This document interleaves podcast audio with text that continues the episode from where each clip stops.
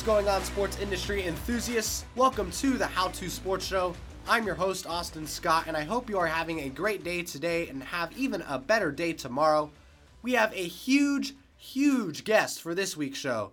Not only is he another Cronkite alum, but he has now been covering the Arizona Cardinals for 22 years and has been exclusively with the Arizona Cardinals since 2007. Darren Urban is the current director of editorial content and senior writer for azcardinals.com. And since graduating from Cronkite in 1992, he has stayed in the Arizona area covering sports and just continued to move up the chain. In his early 20s, he got laid off two days after getting an apartment and was thrown into the fire very early on. He even talks about a week during the NFL season covering the Cardinals, how to write a game story, the concept of work life balance, and so much more. In fact, we already talked about having him on again in the future to focus more on story writing because there's just so much more to talk about, and so stay tuned for that. and as always, I've been talking for way too long. I'm just here to ask the questions, and me, just like all of you, will be sitting back and taking in some top notch advice. Enjoy, everyone. Darren, thank you for hopping on an episode of How to Sports. Hope you're having an incredible Friday morning. Again, thank you for just taking some time out of your ridiculously busy schedule, I must imagine, even during the off season, to come on and share some amazing advice. You've been in the industry for a long time now, covering the cards for 22 years, and you've been exclusively with the Cardinals since 2007. So uh, just an absolute pleasure to have you on, and I'm honored to be talking to you. And I, I think it's going to be really cool for everyone to hear all of the amazing advice that you can give. But first off, let me ask you, how's everything going for you over there? Uh, it's been busy. Uh, you know, a lot of people like to, and this has been a constant for me uh, since I started covering this team. Is you know, what do you do in the off season? And the reality is, is there's always stuff to do. I I have uh, job responsibilities that go well beyond writing. Um, and besides that, there's always news to cover in the NFL. So it, it's it's still busy, but it's certainly not the the busy part of the when the season is going on. So I, you're able to take a little bit of a breath. Yeah, for sure. I, I can imagine, and there is always stuff going on, but how, how less busy uh, this is kind of off topic i'm going to get mm-hmm. your backstory but how sure. less busy are you in the off season compared to like your workload in the regular season like on a scale of 0 to 10 10 being the regular season like how less busy are you during the off season? Well i mean it's ultimately it depends on when we are in the off season. Right mm-hmm. now uh, if 10 is the regular season we're probably at a 3 right now. It's okay. pretty low key um, but obviously when the combine comes or free agency or the draft or uh, mini camps, it, it, ramps back up uh, pretty good, even if it's for a shorter amount of time. Okay, sounds good. Yeah, that that does make sense. So, okay, let me sort of start at square one, and then we'll.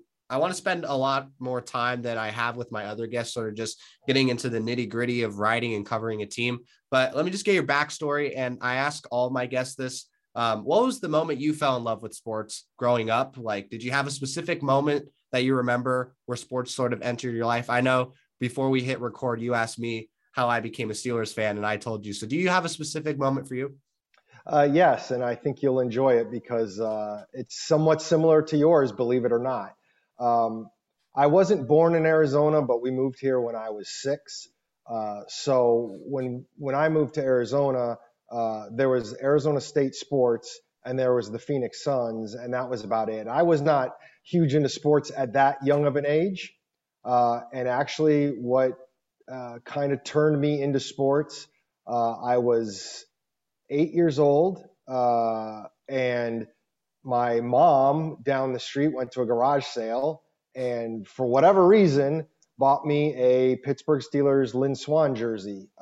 you know, the old school ones I, I don't know if you're going to remember them, but back when I was younger, that was a, a real thing where you get these replica jerseys uh, that you get, and, and kids would wear them. And they're like the ones now. They didn't have names on the back, but um, she got me the Steelers jersey. And as luck would have it, the timing was that the, the Steelers were about to play what at that time was the well, it still is the second Super Bowl they played against the Cowboys, which would have been following the 78 season so it would have been 70. January of uh, '79 yeah. when they when they played the Cowboys, and the Steelers won 35 31, and I had my Steelers jersey. So when my dad had the game on, and he wasn't a huge sports guy, but he didn't mind it.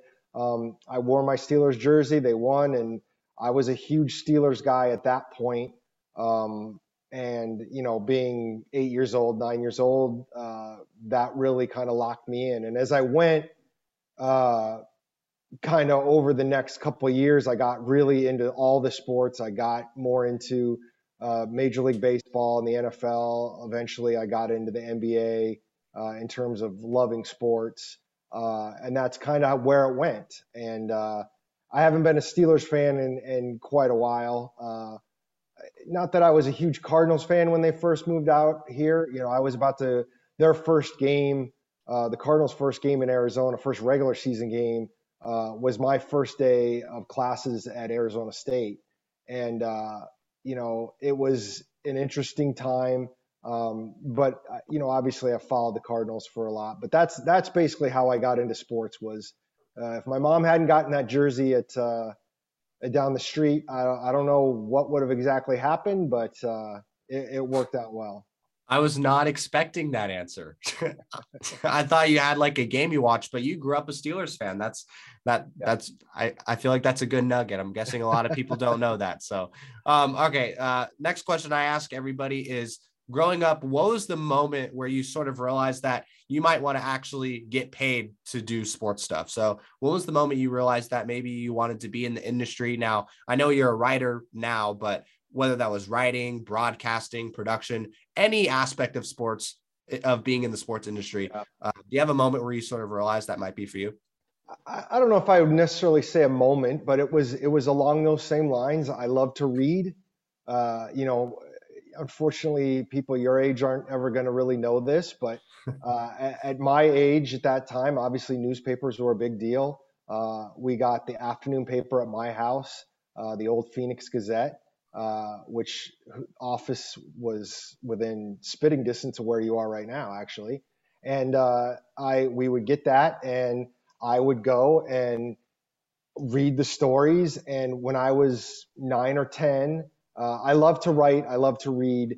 Um, I would take the box score of the Suns, uh, and I would write a little article, uh, if you will, about off that box score before I would read the regular story uh, just to see if I could do something, and and I enjoyed it. And so I, even at that early age, that's what I really wanted to do. Was I wanted to write about it. I I knew pretty early on that I wasn't athletic enough to actually do anything playing wise, uh, but I wanted to be around it, and I again love to write, and that's kind of where it went from there.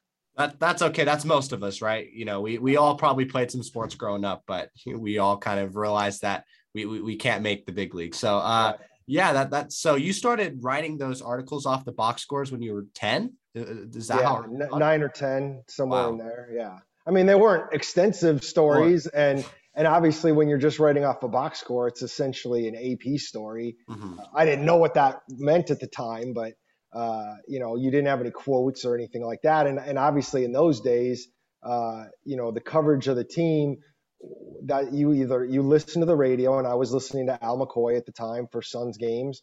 Uh, you listen to the radio, and then you read the newspaper. I mean, there was no cable. Uh, most Suns games weren't on television. Uh, I got to go to a couple every year. My my parents would take me, my dad would take me, but uh, for the most part, that's that's how you followed a team in those days. Yeah, um, I, I kind of want to hop into your journey at Cronkite. So you're the second Cronkite alum that I've had on, and you're also the second writer I've had on. So just talk about your your journey at Cronkite. The, the last Cronkite alum I had on graduated and in 2019. I know it's been a lot longer since you graduated from Cronkite. All right, but, all right. We don't we don't need to get uh, how much longer, but okay, yeah, we, we won't we won't specify, but I think well, it I'll might probably been specify, but it, it still hurts okay. a little bit, you know, like a year or two before 2019. Sure, course, right? sure, sure. We'll call it we'll call it that. Um, talk about what you did uh, to get involved at Cronkite during your days here. Um, did you already kind of know you wanted to exclusively do writing, or you know, just talk about what you sort of got involved with at Cronkite, some of your best experiences here, and what kind of did you do to help propel you into the industry? So, um, like I said, I, I, got into wanting to be a writer pretty early. So when I went to high school, Um, I got on the the student newspaper when I was a junior uh, to be a sports writer in there, and at that point, I was pretty sure that that's what I wanted to do. Uh, I was lucky in that regard that I, I thought that's what I wanted to do for a long time, and it became pretty clear to me that that's the direction I wanted to go.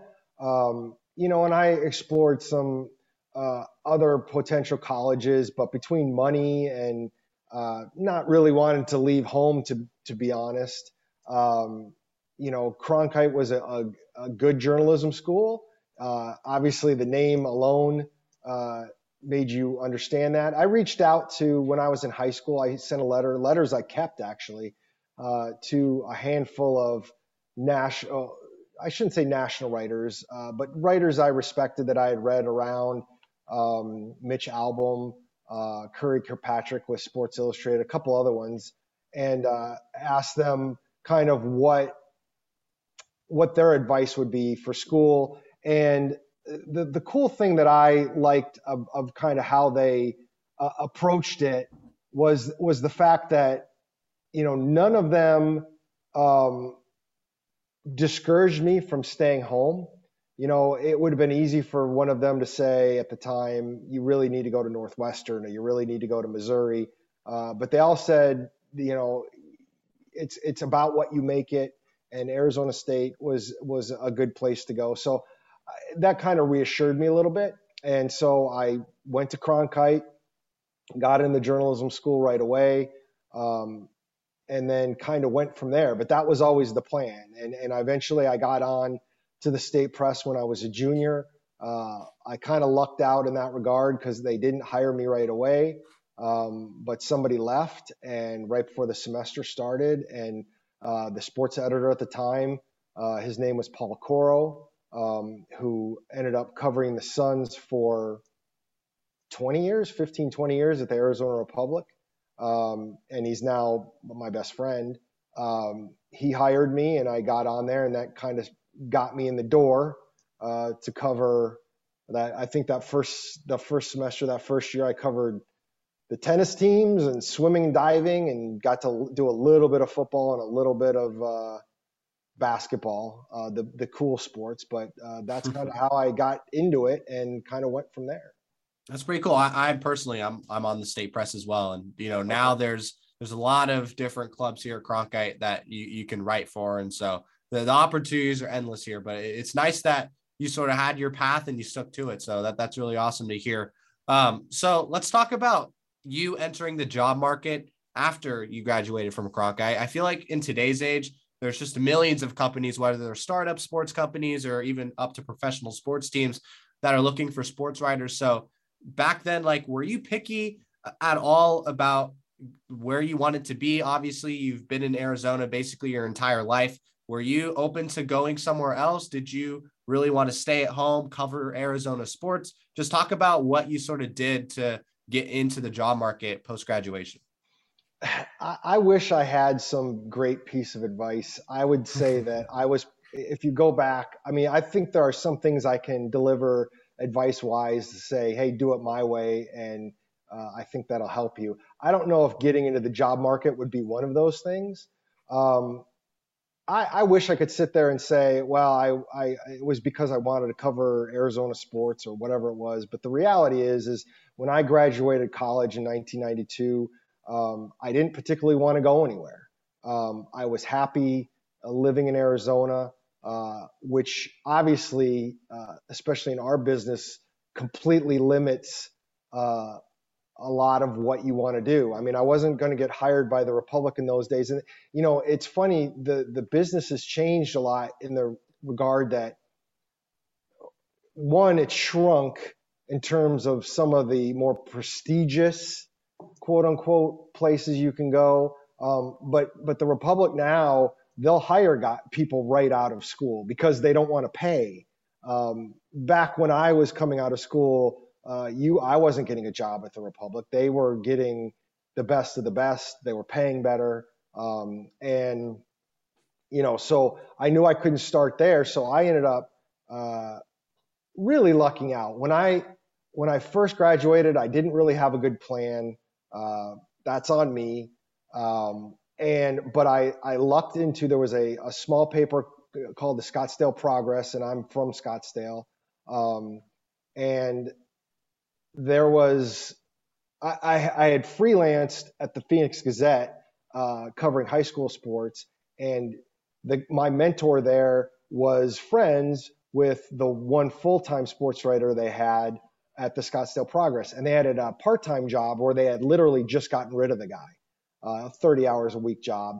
And my mentor said you really should call over to the uh, call over to the Progress and see if you can get that job.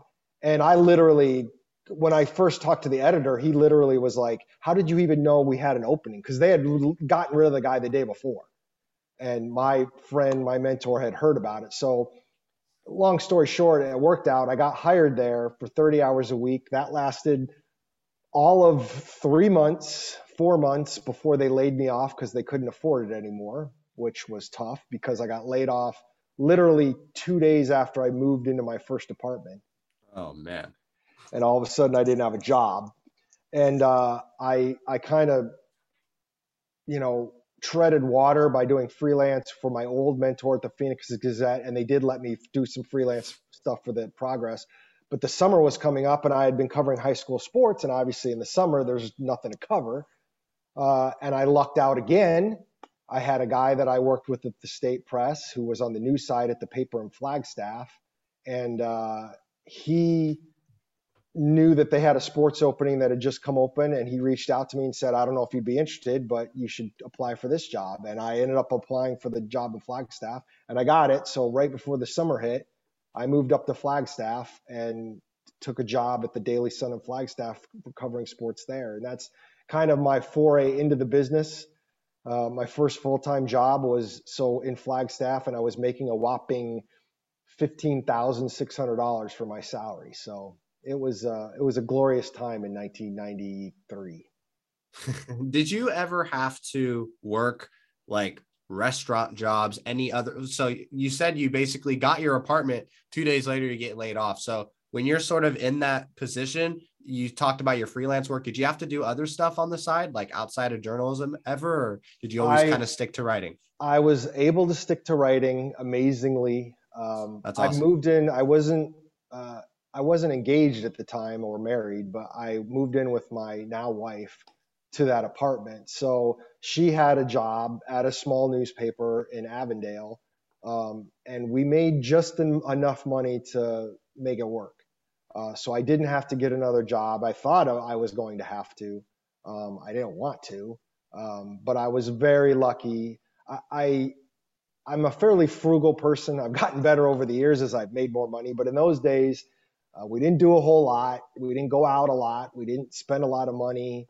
Uh, what little money I had made uh, up until that point, I had socked away a lot of it. So I was lucky in that regard. So uh, I just I just was smart. Um, we probably didn't have a whole lot of fun, uh, the two of us, in terms of doing a lot of cool stuff when I was, you know, 21, 22, 23, because we just didn't have the finances to do it. But uh, but we made it work.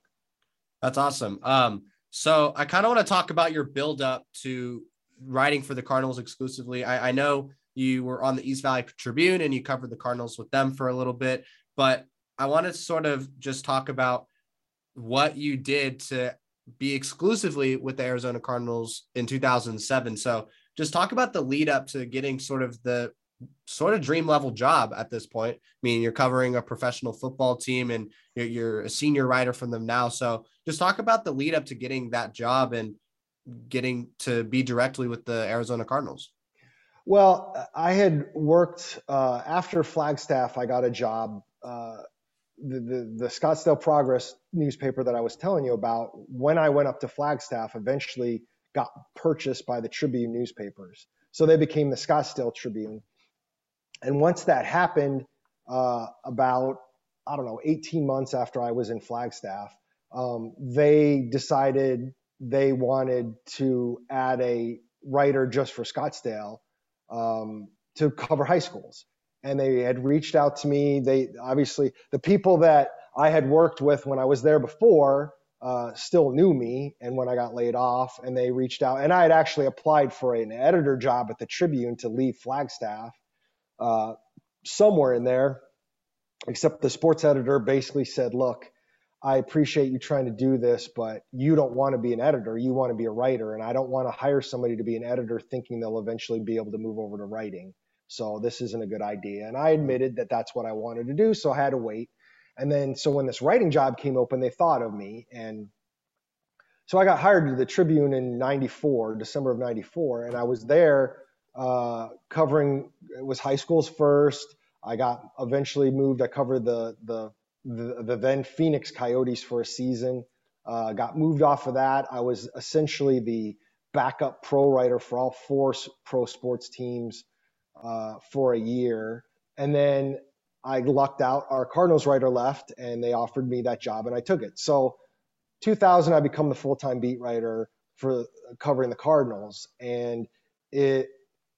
This was right about the time the internet was really starting to rev up.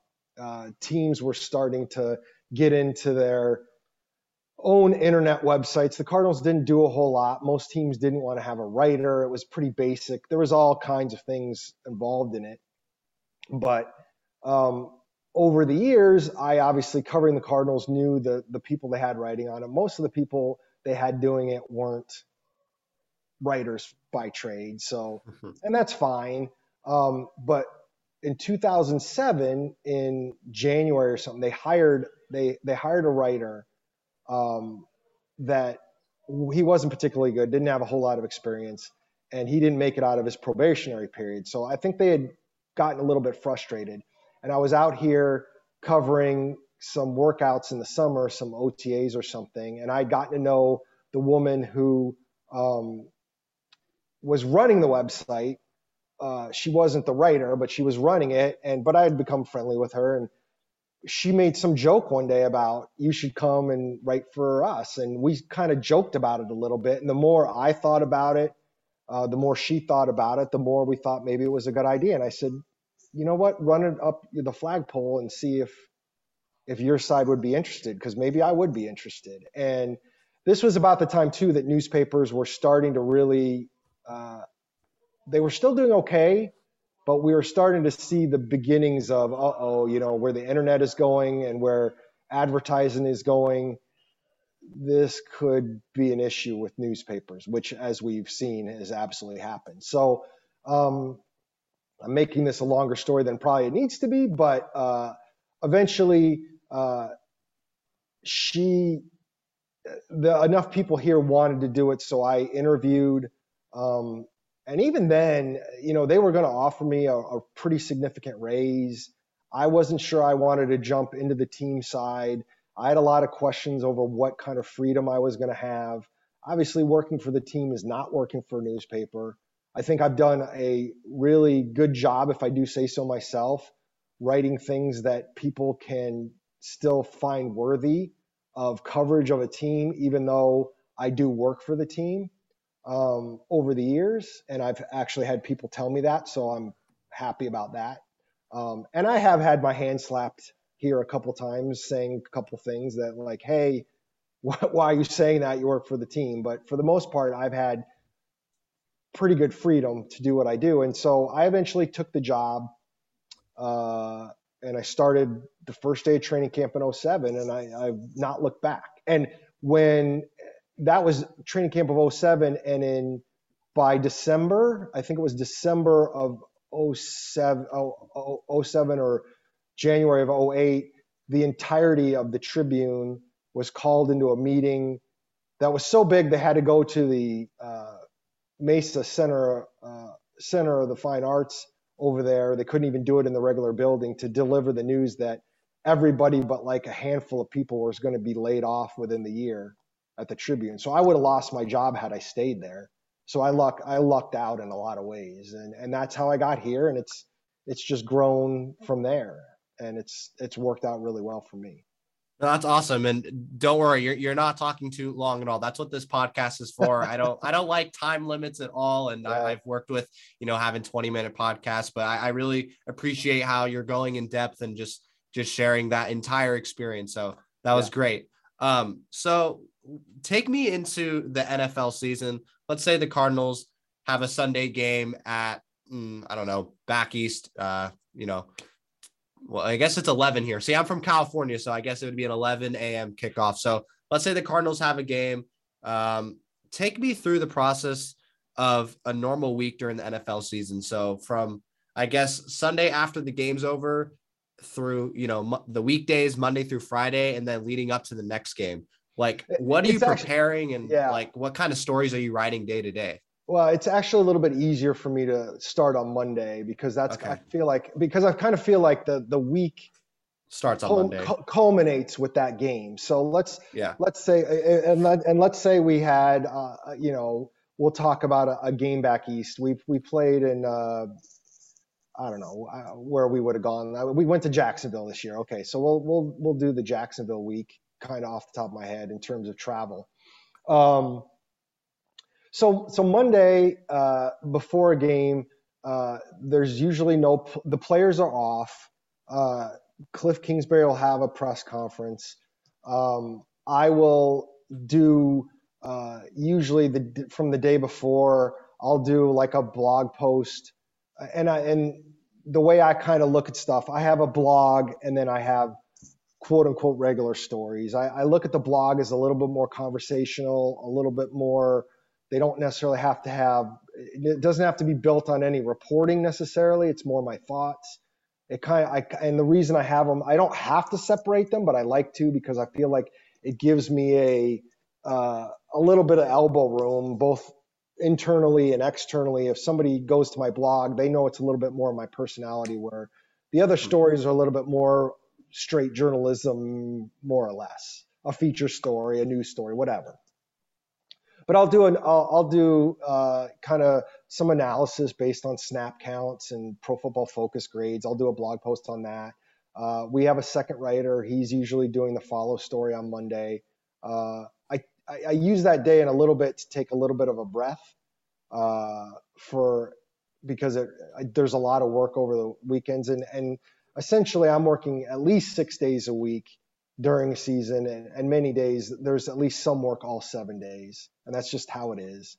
Um, i'll also on mondays begin I, I post a mailbag on tuesdays uh, that i try and have done for the morning and i, I do i do enough questions and i make it long enough that i've got to work on it the majority of monday to have it be ready because i a mailbag's a lot of work in terms of getting the questions editing all the questions, which inevitably people don't really care about how they've written it. So I've got to make it look right for publication. Uh, and then I've got to give some thought to the answers and, and write those. So that takes a chunk of, of Monday. Uh, Tuesday, um, I'll, I'll finish up the mailbag. There's usually player, uh, a couple players are available and I'll talk about it as we've been doing it now. Locker rooms haven't been open, so these are Zoom calls.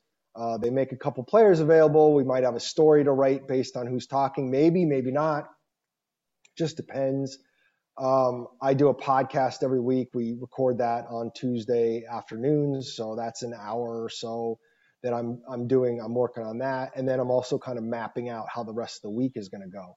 Um, it's been a little bit more difficult to map out the week early uh, with COVID because I don't know necessarily who's going to be speaking on a daily basis. Whereas when the locker room's open, I can go talk to whoever I want. So it's a lot easier to plan in those times. But um, so then Wednesday and Thursday, we're usually coming up with, and, and it changes. Uh, but there's usually a main story. The quarterback, Kyler Murray, usually talks on Wednesday. So usually there's a quarterback centric story on Wednesday. Uh, it's going to depend on who's talking, but you do you try and come up with some main story and then maybe have some notes on the side, injury information, that kind of thing. And then all the while, you know, if a if a blog topic comes up that's not for me big enough for a story, or again works better as a, a, kind of with me, uh, you know, kind of pontificating on it more than straight news I'll I'll run with that. You never know what's going to come up during the week. Um, I might do a, a, a one-off radio interview here and there. If somebody reaches out to me. to do that. We have videos. Uh, oh yeah, that on Monday I do do a video with Danny Sarek, one of our reporters, kind of going over like the top two or three pay- plays of the day before, uh, win or lose. So I'm on camera doing some of that stuff. Um, on Friday, uh, I have a, a blog post that I've been doing on called Friday Before whoever they play uh, that I've been doing for at least a decade now, which is kind of like a we we have a regular advance that the other writer writes on Saturdays, but the, the my blog post is more of like I, I put my thoughts into it. It's kind of a, a catch-all of quotes I didn't get to use during the week or thoughts I have going into the game, or like, hey, I would look for this. Kind of a cornucopia, if you will, of things that are going to happen. I think that are going to happen. We have another, uh, a couple other preview stories that go uh, that go up on Fridays. Um, Saturday we'll have uh, inevitably some kind of transactional moves that I need to write about. Uh, post the advanced story. So there's always a little something on Saturday, although I'm, I can do that from home. If we're traveling to a away game, especially like East Coast, um, we'll leave on a Friday. So we leave on a Friday afternoon, get there Friday night, have all day Saturday to be in whatever city we're in because they want to kind of get adjusted to the time, uh, which we would have done in Jacksonville. We went out Friday night. So uh, Sunday morning, I'll take a bus over. I take the early bus over to the stadium or leave early if it's a home game, but we're talking road game. We take an early bus to the stadium because I am a co host. Uh, we have three hours of pregame radio. I'm a co host of the first hour of it. Uh, so if it's on the East Coast, it's on pretty early here. Um, but I'll do my hour of radio. Uh, and then the rest of the time before kickoff, I'm working on an inactive story and kind of getting my bearings, getting eat something. And then during the game, covering it, uh, tweeting. I wouldn't say I'm, I'm not tweeting play by play, but I'm tweeting things as I go, thoughts I'm thinking. So if you want to kind of follow how I look at stuff, you can follow my Twitter feed. Uh, and then post game, um, I'm. It's a little harder. It's a harder for a road game, obviously, because we've got to get on a plane and I think we're going to start having, excuse me, we're going to start having Wi-Fi in the plane going next year, but we haven't had Wi-Fi in the plane the last few years. So I have to have the two stories that I write after the game. I have to have them ready and posted before we take off. So I'm rushing to get everything, getting interviews done and getting a game story and a follow up blog post with analysis and a bunch of different stuff. And I have to have those all formulated, reported on with quotes and written between the time the game ends and the time we start taking off on the airport, which is a short amount of time two and a half hours maybe which is a lot when you're talking uh, not a lot when you're talking about getting quotes coming up with a you know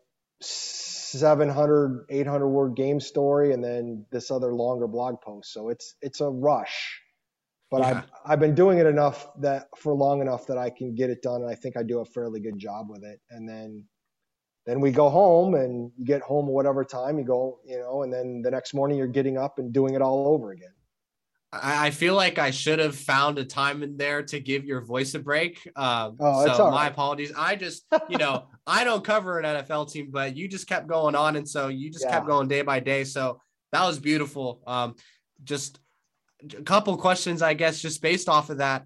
Is yep. it almost impossible to find a work-life balance during the regular season? Do you get consistent sleep? Is there time? Is are you home a lot of the time, or, or do you have like planned out breaks or is everything just sort of spontaneous just because there's breaking news stuff happening all the time like what's the work life balance like during the season uh, work life balance is a that's a funny term uh, you know if you work in the yeah. nfl I, I, think teams are trying to get a little bit better and, and I, I haven't worked for a lot of other teams i haven't worked for any other team um, hmm. but i've talked to people and the the culture is what the culture is in the nfl and if you're going to take a job in the NFL and you're going to be on the football, I'm not on the football side of it per se, but I might as well be because I'm following their schedule.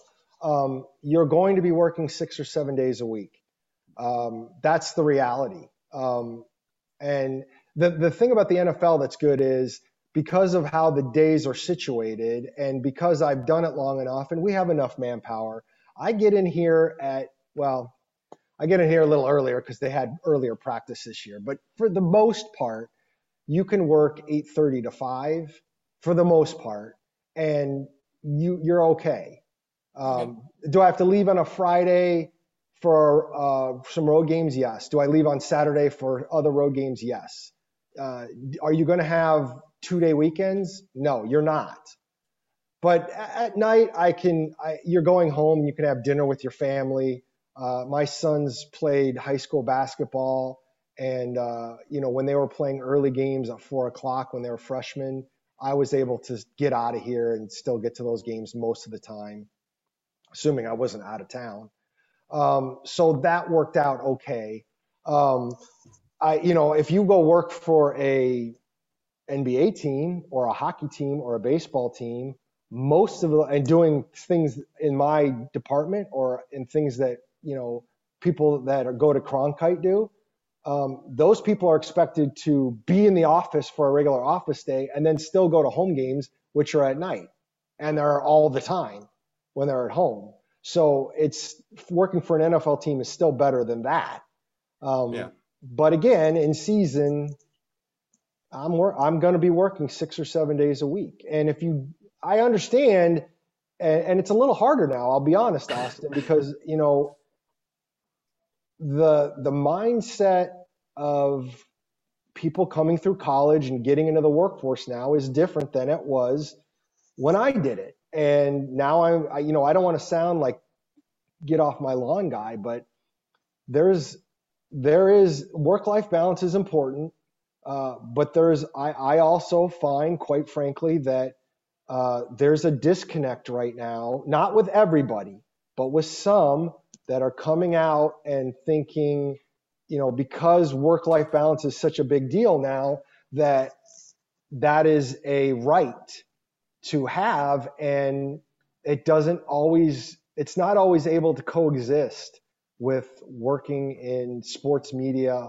and or working for a team and i think those are decisions that every person needs to make uh, when you're talking about you know what i want to do with my life um, there is a glamorous part of working for a team or working and covering sports, but there's a not glamorous part. And I do think that sometimes there are people that want to get into this thinking of the glamorous part. And then when they realize of the harder part of it, they struggle with it. And I think that's something I, I wonder sometimes is that being taught, you know, in the classes mm-hmm. that you're in right now? Are is is that getting put across like if you get into this business it's not you know you're going to have play like our place we worked from home because of covid for a long time but now that we people are vaccinated and that kind of stuff you're expected to be in the office.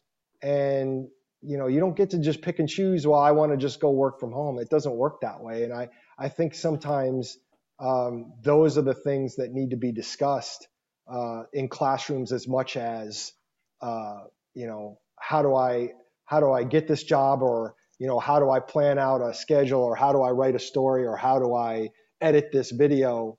I, I think some of this other stuff is just as important.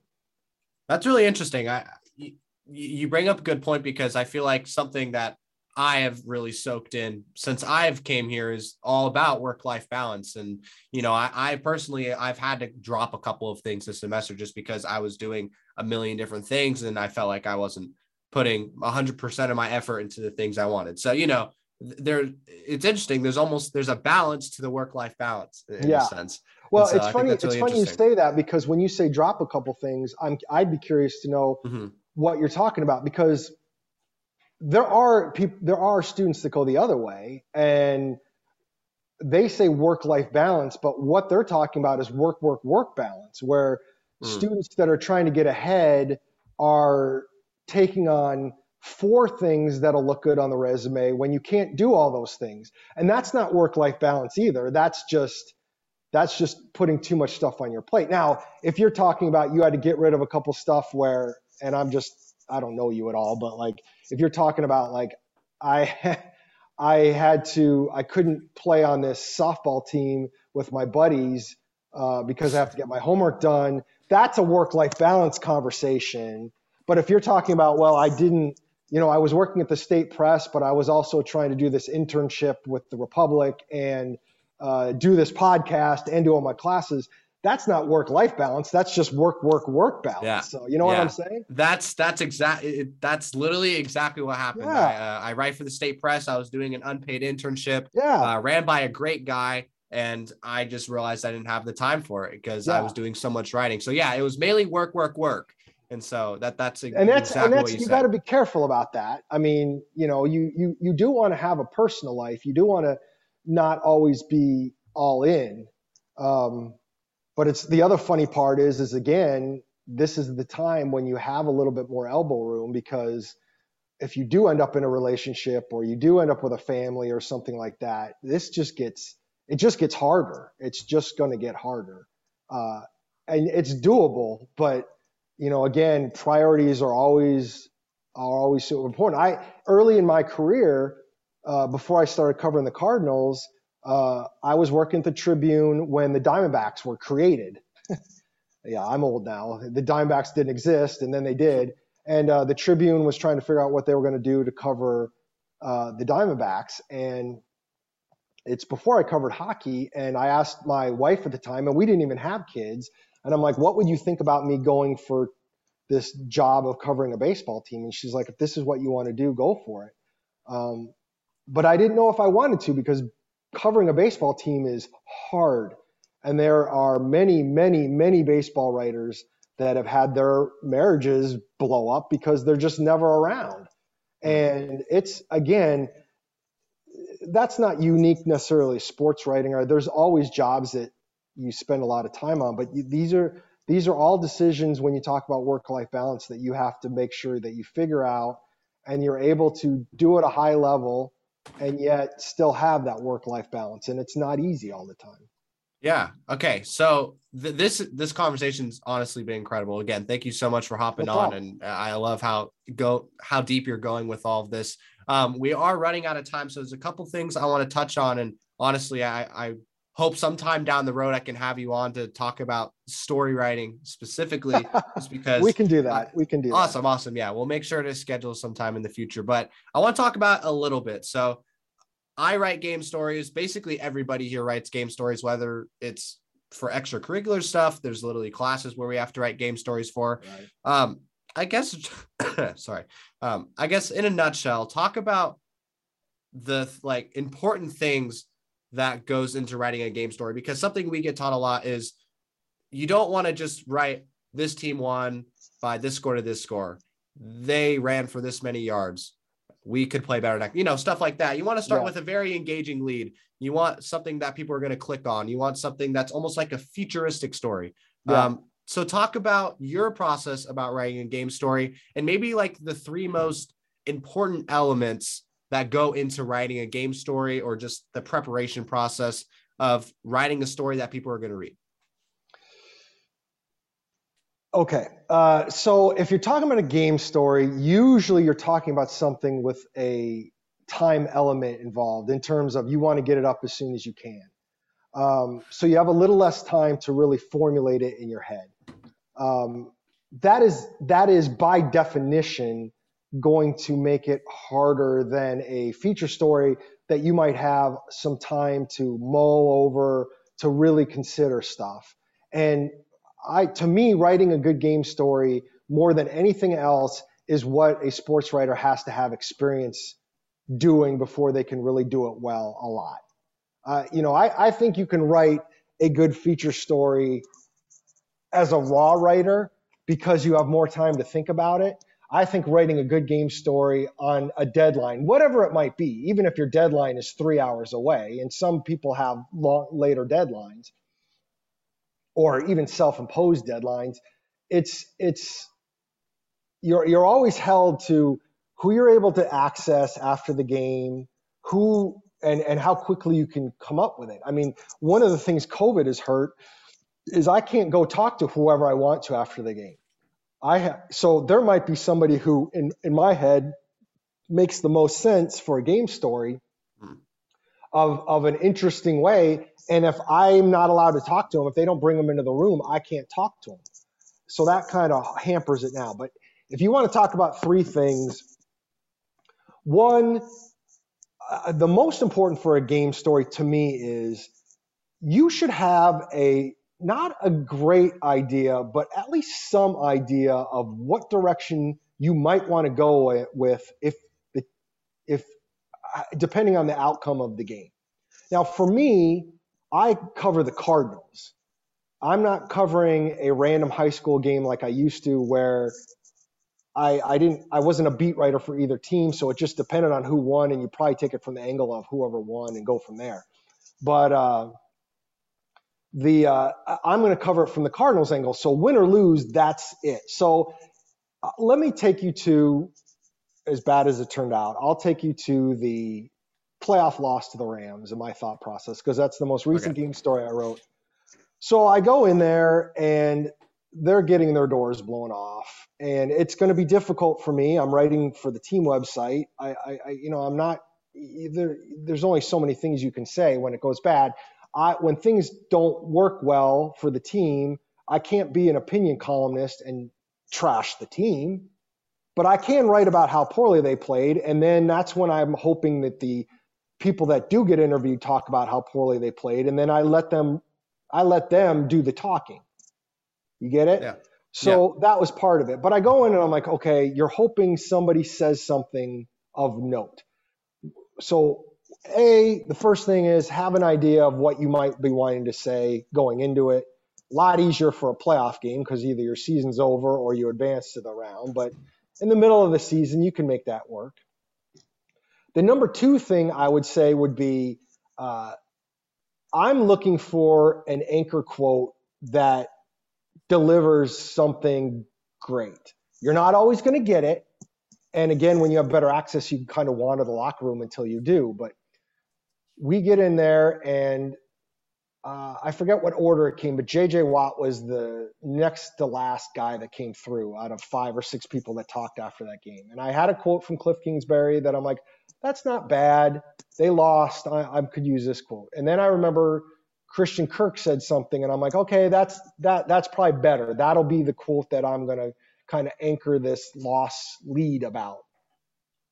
Then JJ Watt came in and somebody asked him something, and I'm I'm blanking on what exactly he said. You can go back and look at whatever the, my game story said, but it, he he gave a, a heavy, uh, a, oh my god, and I'm drawing a blank, but it was something along the lines of, you know, it was we we were terrible. It was it was worse than that. But he like dropped the hammer.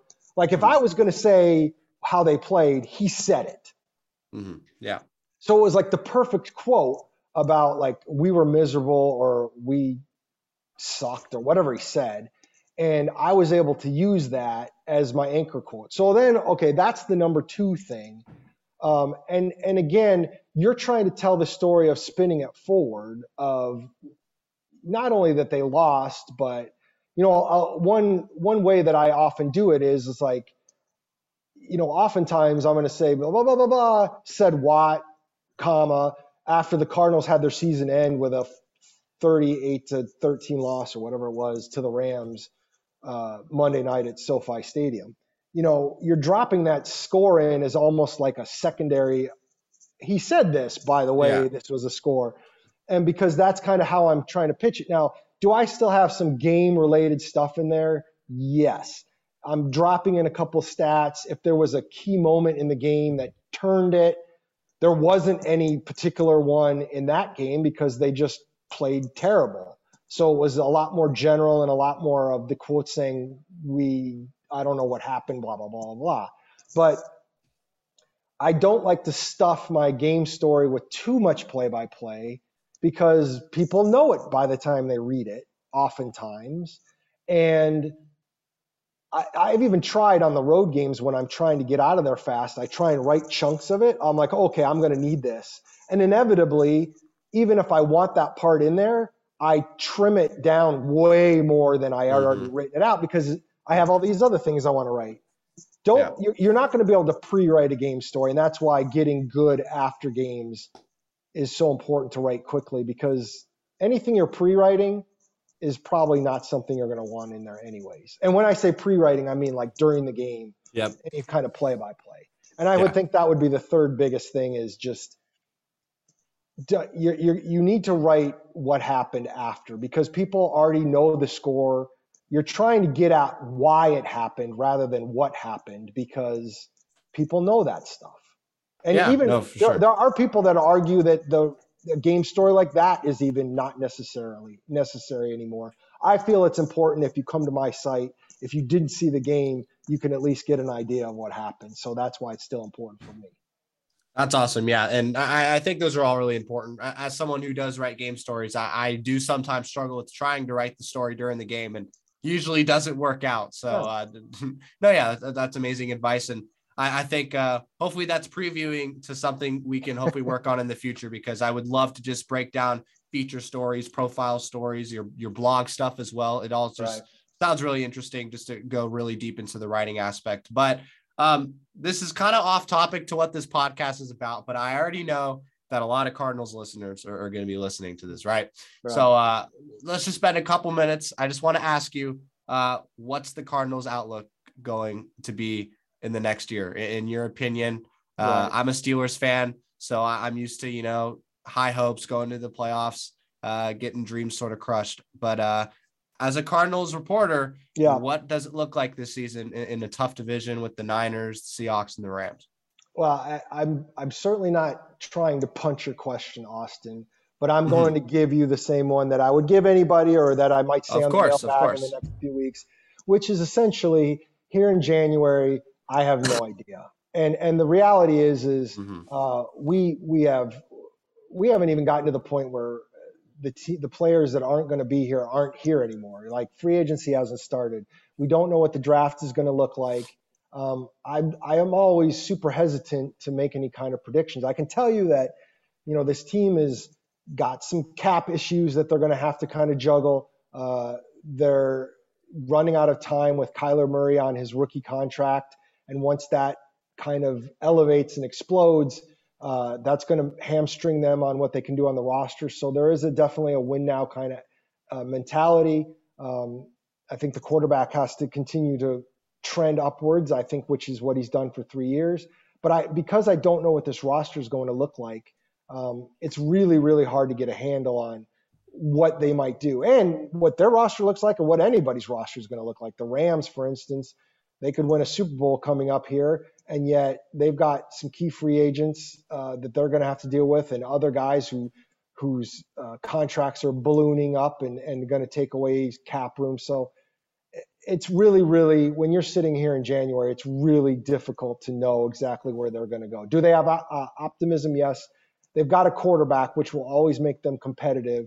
Uh, and that's better having covered a number of Cardinal teams that didn't really have a quarterback uh, that's that's the most important thing.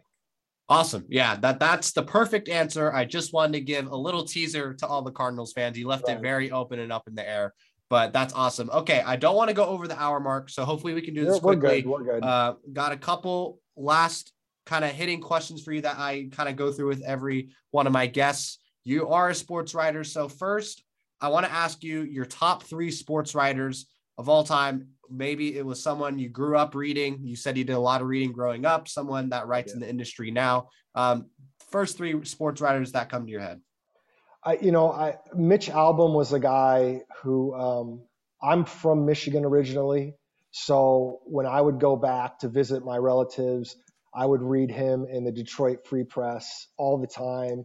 Uh, I was a fan of the Detroit teams because of that, uh, because of my family. And uh, he I always loved what he did. So Mitch Albom was always somebody that I enjoyed reading tremendously, um, and so he would be definitely one of them. Um, Gary Smith, who worked for Sports Illustrated, uh, a really good feature writer, and I had a chance to talk with him a little bit after I started the beat writing. Uh, he was the one who wrote the initial Pat Tillman Sports Illustrated story after Pat was killed um, before we knew all the details of how he was killed.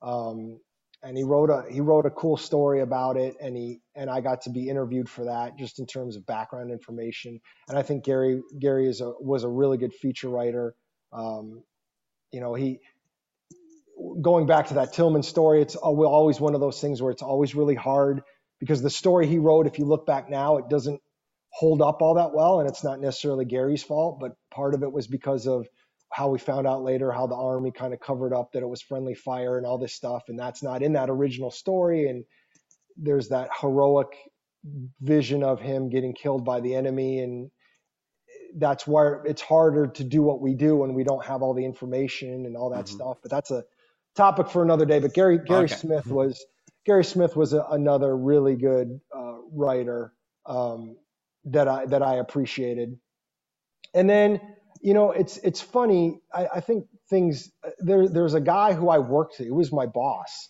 uh, and he wasn't even. He he was my sports editor. Um, didn't write a lot of sports, but he's an incredible writer. He works in Mississippi now. Name's uh, Slim Smith, who no nobody's going to know, um, but he would just his his writing was spectacular, and uh, I I loved everything that he wrote uh, when he had a chance to write.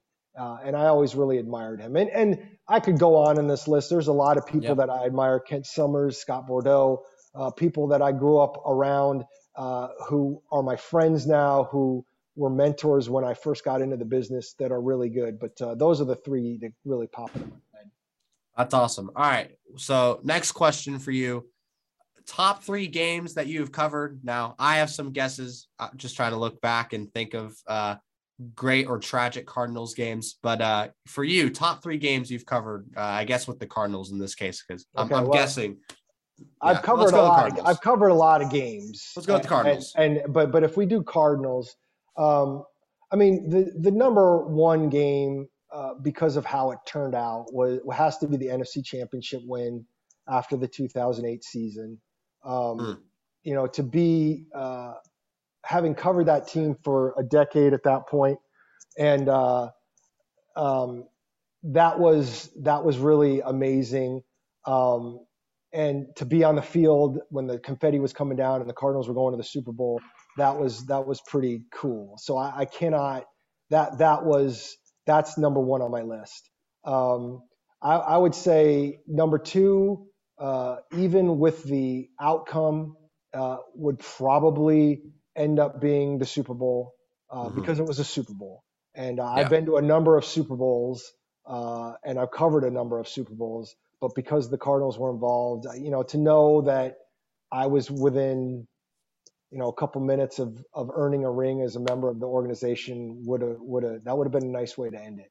Um, and then I guess the third one, and again, there have been so many. Uh, probably the the Hail Larry uh, playoff game in 2015 when uh, you know uh, Aaron Rodgers throws the two hail marys at the end to send it to overtime, and then Larry Fitzgerald makes the two catches in overtime to, yeah. to win that playoff game. That's in there. But I mean, uh, there's just so many, Austin. I mean, I covering that the game where Kurt Warner's last home game ever, where they beat the Packers in the playoffs, and he had more touchdown passes than incompletions. The DeAndre Hopkins Hail Murray a couple years mm-hmm. ago. Uh, you know, even the the McCown to Poole hail mary on the last play of the season to knock the Vikings out of the playoffs. I mean, there's I, I've covered so many amazing games. It's crazy.